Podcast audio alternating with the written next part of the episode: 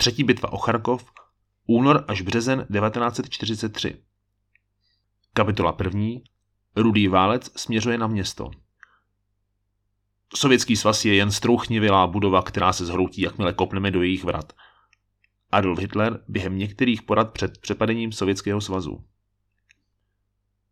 Stojíme před situační mapou východní fronty z konce roku 1942.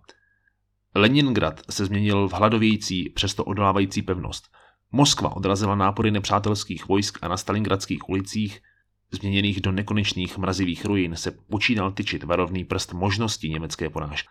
Když v roce 1943 přišla, začala se také obracet frontová situace na většině úseků nekonečné předlouhé východní fronty. Ještě během existence Stalingradského kotle započala rudá armáda v lednu 1943 obrovskou ofenzivu proti skupině armád více než 75 divizí generála polního maršála Ericha von Mansteina – kulminovala do dvou ohromných ofenziv nazvaných Operace Hvězda a Operace Skok, mající za cíl lapit veliké množství německých sil do gigantického obklíčení. Mělo být větší než je to, které jsme zažili ve Stalingradu. Sovětské velení má všechny důvody proto být v povznesené náladě. Celé jižní se skupení německých vojsk se právě otřáslo v základech. Šestá armáda deroucí se do ruin Stalingradu mrzne, hladoví a blíží se její neodvratný pád. Postup na kavkazská ropná pole se zadrhl a strašlivá masa vojsk rudé armády se na jižní části fronty dává do pohybu. Rudé šipky na sovětských mapách vypadají sice impozantně, a rozhodně to nemělo být tak jednoduché. Manstein ignoruje část Hitlerových rozkazů a přikazuje silné ústupové boje. Druhou půlkou ledna a počátkem února se skupině armád jich podařilo reorganizovat část jednotek vyčerpaných těžkými boji. Navíc získal cené posily. Generál polní maršál se také nově opíral o jednotky zbraní SS, jako například druhý tankový sbor, divize Leibstandarte Adolf Hitler, divize Totenkopf a Das Reich. Několik tahů tuškou na situační mapě fronty se stavilo zcela koherentní odpor. Sovětský optimismus dostal studenou sprchu, skoro tak ledovou, jakou jen mohl přinést mráz zimy východní fronty. Sověti byli překvapení. Hlavní štáb, tak řečená stavka, předpokládal neschopnost celkového odporu německých vojsk a větší boje očekával snad jen na lokální úrovni. Počítalo se s rychlým a snadným útokem na východní část Ukrajiny na levém břehu Donu. Připomíná vám to něco? S německým protiútokem hlavní štáb vůbec nepočítal. 1. února rudá armáda útočí ohromnou silou tří frontů. Jižního, svěřeného generálu Konstantinu Rokosovskému, frontu Voroněžského, kterému velí generál Filip Ivanovič Golikov a frontu jihozápadního, svěřeného pod komando generála Nikolaje Fyodoroviče Vatutina na sektory fronty přímo naproti Charkovu. Obrovská masa sovětských vojsk v počtu cca 350 tisíc mužů hnula se proti zhruba 70 tisíc vojákům skupiny armád jich. Sovětské jednotky v těžkých bojích záhy utrpí strašné ztráty tváří v tvář silnému německému odporu. Bude se bojovat o každou vesnici, o každou výšinu a o každý strategicky významnější post na mapě. Německé jednotky bojovaly s enormním nasazením, tvrdostí a po několika protiútocích pouze zpomalují sovětský příliv – 13. února dospěly zdecimované sovětské formace na okraji Charkova a hodlali jej obklíčit. Město mezi tím hájili hlavně jednotky druhého tankového sboru zbraní SS, kterému velí Obergruppenführer Paul Hauser. Hitler Hauserovi ústup z města výslovně zakázal, jeho rozhodnutí důstojník ovšem zanedbá. Nařídil divizi SS Leibstandarte odlehčovací útok a město jednoduše vyklidil. Jeho situaci také dramaticky stížilo povstání obyvatelstva, které fakticky ohrožuje jeho týl a veškeré ústupové cesty. 15. února 1943 vstoupily sovětské tanky 15. tankového sboru a dvou pěších divizí do ulic strategicky ceného Charkova. Sovětské jednotky se kromě něj zmocňují i Bělgorodu, Iziumu, Vorošilovgradu nebo Kursku. O den později zavlála na střeše moderní budovy vévodící hlavnímu charkovskému náměstí rudá vlajka se srbem a kladivem. V tomto obřím zápase si tedy mohla rudá armáda připsat vítězství, ale další, neméně brutální a obrovský souboj dvou titánů, nacistického Německa a bolševického svazu sovětských socialistických republik mohl na novo začít. Kapitola 2. Hitler na frontě. 17. února se Adolf Hitler, krajně rozezlen ztrátou strategicky velmi významného města, vydává neohlášen do Manštejnova hlavního štábu v Záporoží. Je natolik rozduřený, až si snad pohrává s myšlenkou generála polního maršála zbavit velení a degradovat. Hitler byl odhodlán za každou cenu obnovit útočnou operaci proti městu. Během velmi vypjaté porady vůdce doporučí Mansteinovi použít Hauserovy jednotky s těžkými tanky jako klín při útoku na město, jenže náhlá obleva uvěznila tanky divize SS Das Reich v bezedném blátě. Blížící se dělostřelba rudého dělostřelectva donutila Hitlerova Mansteinovo velitelství kvapně opustit. Vůdcův odjezd, ale i ona nečekaná obleva umožňují polnímu maršálovi útok naplánovat podle svých představ i možností, které jsou snad reálnější než Hitlerovi leckdy chimerické představy vedení války. Nový německý plán počítal s třífázovou operací a von Manstein měl v ruce nejeden trumf. Především díky rozluštěné šifrované komunikaci měl dokonalý přehled o neveselém stavu rudé armády. Sověti byli vyčerpaní, selhávalo zásobování a jednotkám se nedostávaly čerstvé síly. Přesto rudá armáda očekávala rychlé vítězství a velení odmítlo probíhající operaci zastavit. Sověti o německém reorganizačním provozu věděli. Předpokládali ústup nepřítele až někam za Dněpr. Proto se jeho přesuny mnoho neznepokojovaly. Zřejmě největším pochybením velitelství hned dvou sovětských frontů bylo naprosté ignorování zpráv rozvědky, která německý útok prezentovala jako docela horkou možnost. Kdyby jen velitelé s generálskými epoletami alespoň na chvíli nahledli do von Mansteinovy mysli. Zhrozili by se zjištění, že německý generál nejenže fakt nechce ustupovat, právě naopak, plánuje ohromnou třífázovou operaci mířenou nejen proti sovětským jednotkám, ale především na znovu získání Charkova a širokého okolí. V první fázi hodlal von Manstein zničit čela sovětských vlomů údery do jejich boků, obklíčit je a zničit. Byla to malá reminiscence na někdejší hvězdnou hodinu Blitzkriegu. Současně by se nasazené jednotky německých vojsk třeba i vlivem strát dále slučovaly do menších, mobilnějších, ale efektivněji nasazovaných celků. Druhou fází von Manstein hodlal zcela znemožnit operace dvou postupujících sovětských frontů jejich velitelům vůbec nedělal příliš vrázky na čelech ani skutečnost, že jednotky byly příliš do široka roztažené. Linie byly tedy mělké, což ve svém výsledku umožnilo Němcům poměrně snadné probití jejich linií. To umožnilo také části formací obejít Charkov, vysunout pak další výpad na Belgorod a umožnilo jim přejít řeku Doněc. Konečně třetí fáze celé operace byla určena ke znovu dobytí samotného Charkova. Němci tady však neměli vybojovat snadné vítězství. Ačkoliv rudá armáda zcela opanovala město až po 15. únoru, před německým protiútokem postarala se o důkladné opevnění. Řada hlavních ulic byla přehrazena barikádami, vyrostly zde improvizované bunkry a v mnoha městských parcích byly vykopány zákopy. Nic nenasvědčovalo snadnému získání města. Přestože plán na dobytí celé oblasti byl vypracován poměrně rychle, stále ještě nebyla dokončena reorganizace některých celků, které se měly proti útoku účastnit. Pořád se totiž čekalo na posily pro divizi SS Totenkopf, které dorazily na poslední chvíli 19. února. Do útoku zbývaly okamžiky. Kapitola 3. Bouře začíná. Neznatelný klapot vteřinové ručičky na pomyslných hodinkách smí v ohlušující kovové údery vteřinovky blížící se na velitelových hodinkách 12 na vrcholu ciferníku. Když ji ručička přestoupila, motory tanku zařvaly a ocelová monstra se vrhla vpřed. Nebe rozčísly letící granáty dělostřelecké podpory. Nejdříve neznatelně se s obrovským řevem tankové oblohy rozjeli přímo na sovětské pozice. Je právě časné ráno 20. února. Začíná velký německý protiútok. Útočnou operaci započaly síly druhého tankového sboru zbraní SS kterému velí SS Obergruppenführer Paul Hauser. Útočnou operaci započaly síly Hauserova druhého tankového sboru zbraní SS a 48. tankového sboru se mocným a rozhodným úderem vrhli proti čelu sovětské šesté armády generál poručíka Fyodora Chatritonova. Současně byly napadeny pozice první gardové armády, které velel gardový generál major Čistěkov. Menší jednotky německých sil napadly zásobovací linie 25. tankového sboru a odřízli jeho kontakt s ostatními jednotkami. Bleskový německý vpád a prudký boj většinou dezorientované sovětské jednotky doslova zdemolovaly. Německým oddílům nedala zdejší obrana mnoho práce. Nepřítel byl unavený a chabě zásobovaný. Obraně fakt nepomáhaly ani opotřebené tanky bez náhradních dílů s hladovými nádržemi nebo minimem munice. Jednotlivé oddíly byly takřka ničeny jako na střelnici. Sovětská přezíravost údajně německé vyčerpanosti se projevila v plné nahotě. Ty údajně vyčerpané a útoku neschopné germánské hordy právě půstoší formace rudé armády.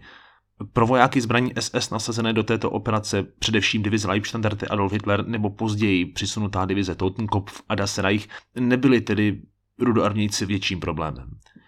Záhy se do dalšího klešťového útoku zapojila německá první tanková armáda a 40. tankový sbor. Kooperující jednotky narazily na přesunující se sovětskou mobilní skupinu generála Popova, která vůbec nedostala informace o německém nástupu. Byla zcela zničena. Nebe opanovaly let Luftflotte 4, záhy získavší leteckou převahu. Kdybychom v některém z těchto letounů seděli, byli bychom svědky až příliš snadného ničení sovětských obrněnců nebo jiných vozidel a vůbec veškerých cílů vypadajících jako ruské. Nedlouho po započetí rozsáhlé operace proti nepříteli se Mansteinovi podařilo 24. února dosáhnout prvního většího vítězství. Němečtí věšáci právě vstupují do města Pavlograd. Šipky pohybu jednotlivých německých i sovětských formací se v tomto místě budou ještě několik dnů zběsile kroutit po štábních mapách. Sověti urychleně reagují přisunutím čerstvého, dobře vybaveného a efektivně organizovaného třetího a čtvrtého tankového sboru. Zároveň ohromné množství pěšáků obsazuje okolí města Krasnoarmějskoje s cílem znemožnit německý postup. Následujících několik dnů se o okolní města bude těžce bojovat a několikrát přejdou z ruky do ruky. Situace fronty na jich od Charkova nebyla zcela jasná do období mezi 1. až 5. březnem. V tomto čase však byl vyřešen problém se soustředěním sovětských sil před městem. Do jehož bran se cesta právě začala otevírat. Pouze v tomto krátkém období ztratili dva sovětské fronty přes 23 tisíc mužů, 9 tisíc mužů padlo do zajetí a v zasněžené stepy dohořívalo přes 600 vraků tanků. K tomu bylo zničeno více jak 300 děl nejrůznějších ráží. Sověti si pomalu uvědomovali, že Němci nejsou ani zdaleka vyřízení. Naopak, současná situace si vyžádala řešení, nejlépe i hned a s okamžitým výsledkem, cokoliv. Němce je třeba zastavit za každou cenu. Na město postupovaly pochodové proudy divize SS Das Reich. Čas od času se je rušivé výpady sovětských obránců pokoušeli rozvrátit. Bylo to nepochybně statečné, jenže podařit se to nemohlo. K Charkovu již ale ze severovýchodu spěchaly oddíly Rybalkovy třetí tankové armády. Přestože se SS-manům podařilo obsadit větší nádrží v Lozové, sovětským jednotkám stále docházely posily z jiných železničních stanic v okolí, do nichž se podařilo dopravu přesměrovat. Němci navíc museli řešit ožehavý problém. Části celku Rybalkovy armády se dostaly mezi obě divize SS. Náhle byl nápor na Charkov dramaticky ohrožen přízrakem chaosu a tedy nutným rozpadem útoku. Stateční sovětští tankisté i pěšáci nyní měli skvělou šanci na zničení německých formací, ale nebyli by to Němci, kdyby nepoužili lsti. Hauser nechal divizi Leibstandarte na oko ustoupit, čímž Rusy vylákal k dravému a poněkud unáhlenému útoku na jich. Jenže tady již čekali divize SS Totenkopf a Das Reich, ve vzduchu kroužily lačné Junkers 87 štuka. Pouze stačilo zadat souřadnice nekrytých sovětských útvarů k jejich destrukci. Ani německým pozemním silám nedalo moc práce nekryté Rusy zdemolovat. Zbylé síly Rybalkovy třetí tankové armády byly donuceny k útěku, jenže Charkov zůstal nekrytý. Kapitola čtvrtá. Obkličovací manévr. Mise Rybalkovy třetí armády, totiž vyproštění obkličovaných jednotek jeho západního frontu, zůstala bez splnění svého úkolu. Demoralizovaná rudá armáda byla po tak moc nedůstojném útěku, který se jistě neslučuje s jejími tradicemi, schopná vytvořit nové defenzivní pozice potoku řeky Mži mezi městy Ochočaja a Novaja Vodolaga. K její obraně byly vyčleněny pouze dvě divize. Rudoarmějci mohli pouze pomyslně přihlížet likvidaci obklíčených jednotek divizemi SS Das Reich nebo Totenkopf.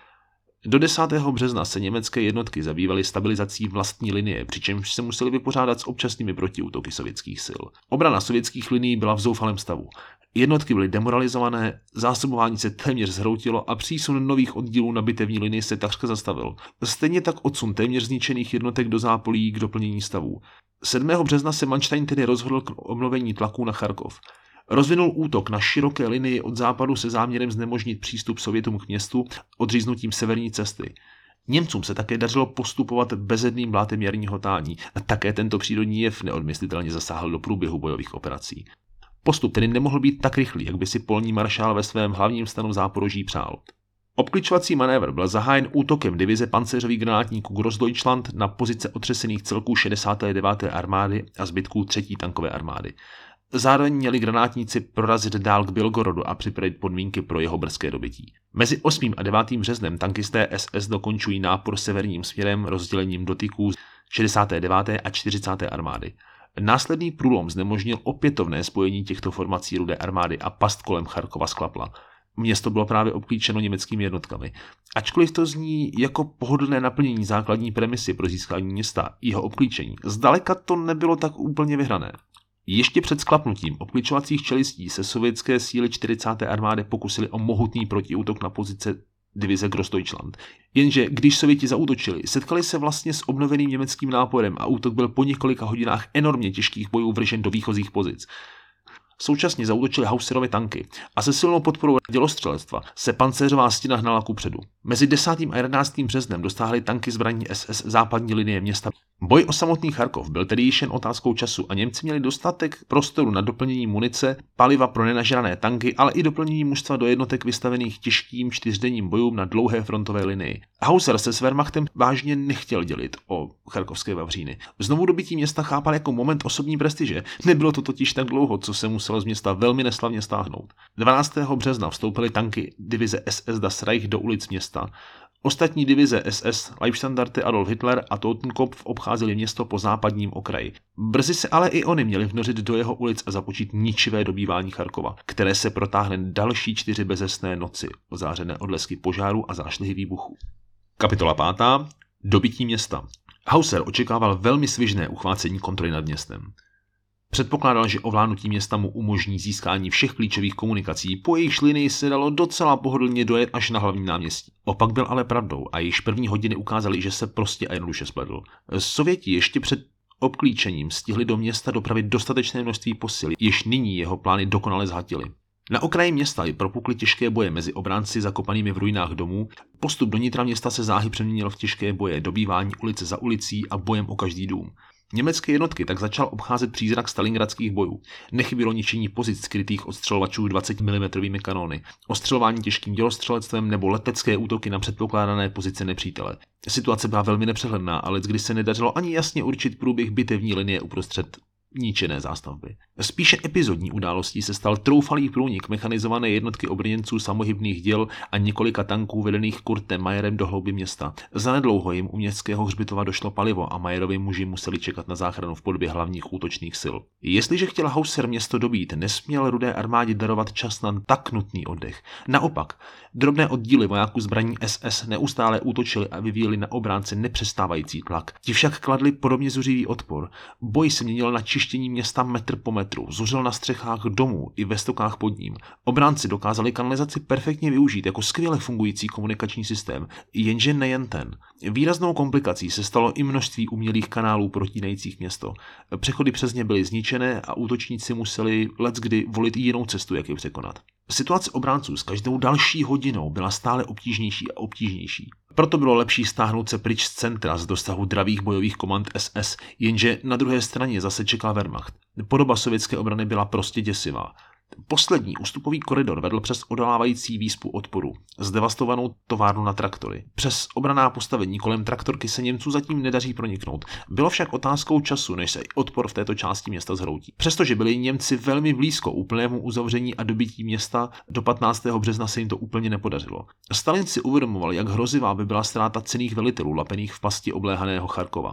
V tomto případě byl chytřejší než Hitler a zavčasu nařídil zbývajícím útvarům rudé armády alespoň pokusit se probít ven z města. Na východ od okraju Charkova byla rozložena divize SS Totenkopf, ovšem její dislokace byla příliš roztažená a linie příliš mělká. Několikrát nájezdy prchajících sovětských vojáků postačily k prolomení linie. Němci se sice pokoušeli frontu zacelit, ale pro její šíři se to nesetkalo s výrazným úspěchem a skutečně velkému množství rudoarmějců se podařilo prchnout na východ. I tak ale rudá armáda byla nucena odepsat přes 85 tisíc padlých, zajatých nebo nezvěstných. Paul Hauser prohlásil Charkov za dobitý i hned po zlomení posledního odporu 15. března.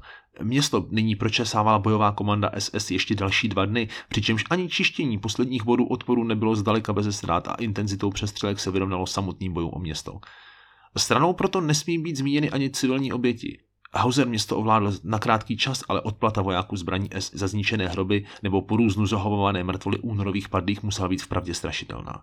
Neúplné odhady civilních obětí odplatného řádění SS-manů v dobitém městě se odhadují na něco málo přes 10 tisíc osob. A nyní pár slov závěrem. Dobytí Charkova, ačkoliv jej popisujeme jako velkolepou operaci, mělo pouze význam lokálního vítězství, které posloužilo jako výchozí pozice pro letní operace.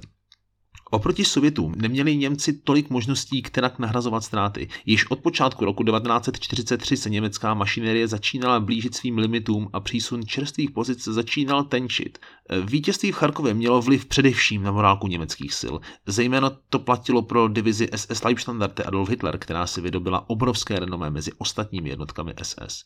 Přízrak Stalingradu měl být charkovským vítězstvím zapomenut a na něj měly navázat mohutné letní ofenzívy, ale tak to nebylo a jak víme, Charkovská bitva se stala posledním velkým a významným vítězstvím německé armády na východě. Po létě 1943 a nezdaru kurské operace byly vyhlídky na vítězství na východě pomalu a jistě ztrácené. Eh, tak jo, přátelé, já vám děkuji, že jste to doposlouchali až sem. Doufám, že jsem vás neuspal, neunudil a poku- jsem se pokusil o takový jako sugestivnější čtení, no, možná to třeba jako dopadlo na úrodnou půdu, třeba, možná. Eh, všem vám moc děkuji, přátelé, za poslech. Eh, přeju vám pěkný odpoledne, večer, den, záleží prostě, kdy jste si nás zrovna pustili. Co bude příště, ještě úplně přesně nevím, protože musím dát dohromady nějaký materiály, eh, který se právě týkají Válkastu. Uvidím, jak na tom budu časově, ale myslím si, že do těch deseti dnů bychom se zase mohli mohli slyšet. A mám pocit, že příští téma, teď když se nad tím tak trošku zamýšlím, by mohlo být hodně zajímavý. Takže nechte se překvapit, já vám možná dám eh, v záložce, je tam záložka komunita, když si, když si nalistujete na našem kanále na YouTube, eh, tak tam bych rád dával docela info o připravovaných věcech. A myslím si, že když mě něco napadne, co by mohlo být v příštím podcastu, eh, hodím vám to tam, uvidíte. Přátelé, přeju vám všem krásný den, dávejte na sebe bacha, Mějte se pěkně. Čau.